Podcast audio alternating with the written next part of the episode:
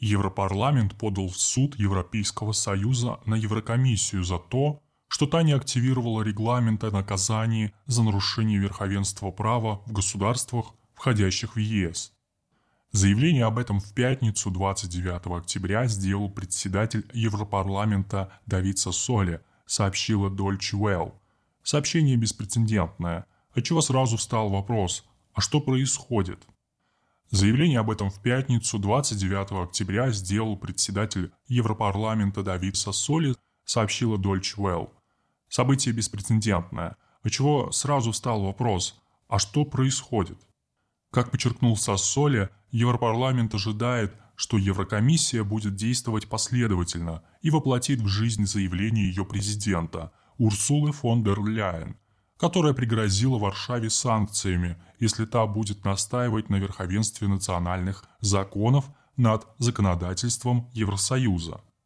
Между тем, многие западные издания утверждают, что иск имеет мало шансов на успех и признан всего лишь привлечь внимание общественности.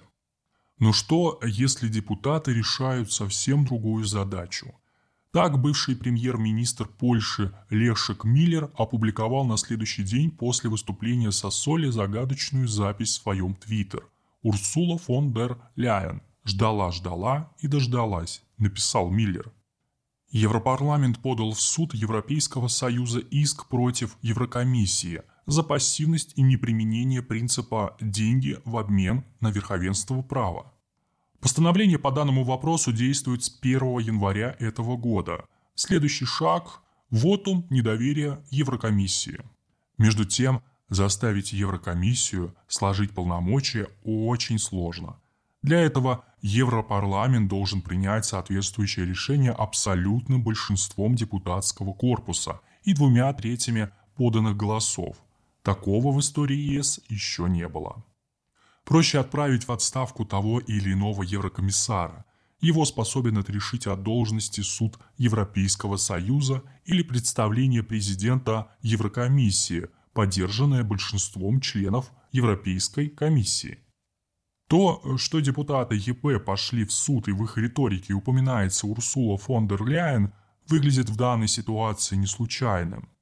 Отметим, что инициатором подачи Европарламентом искового заявления против Еврокомиссии выступила фракция «Обновляя Европу». Как заявил лидер фракции Стефан Сежурне, решение подать в суд на ЕК не является легким, но необходимо, чтобы институты Европейского Союза действовали, когда основы нашего ЕС и свобод его народа находятся под угрозой. «Обновляя Европу» — это группа, которая является наследницей Альянса либералов и демократов за Европу, которая существовала в ЕП с 2004 по 2019 год. В мае 2019 года глава Альянса Ги Верховстадт объявил, что после выборов группа намерена распуститься и сформировать новый союз с движением президента Франции Эммануэля Макрона «Возрождение». Так появляется французский след в этой истории. Кстати, сам Сежурне – молодой французский политик и выдвиженец Макрона.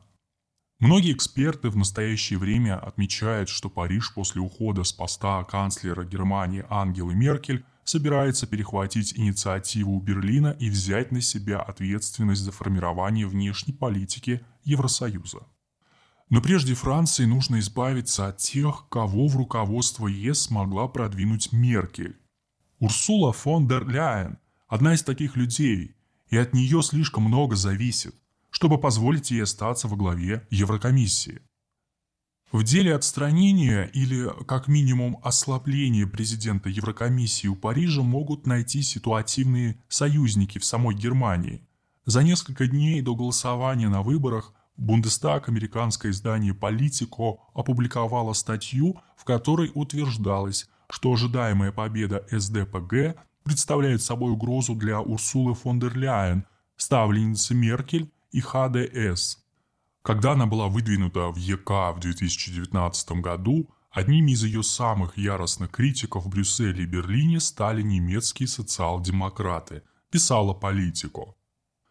Любое напряжение между Урсулой фон дер Ляйен и Берлином может подтолкнуть ее к поиску защиты в Париже, считает один дипломат. и создать еще более сильный дисбаланс в пользу Франции. Но что, если Франция решила сыграть по-крупному и предложила СДПГ совместными усилиями осуществить политический переворот в Евросоюзе, брав со сцены нынешнего президента Еврокомиссии, а может быть еще и нескольких мешающих еврокомиссаров? В таком случае упоминание в иске против ЕК той же Польши становится лишь операцией прикрытия. В пользу этой версии говорит и тот факт, что на днях в Париже с неожиданным рабочим визитом побывал польский президент Анджей Дуда.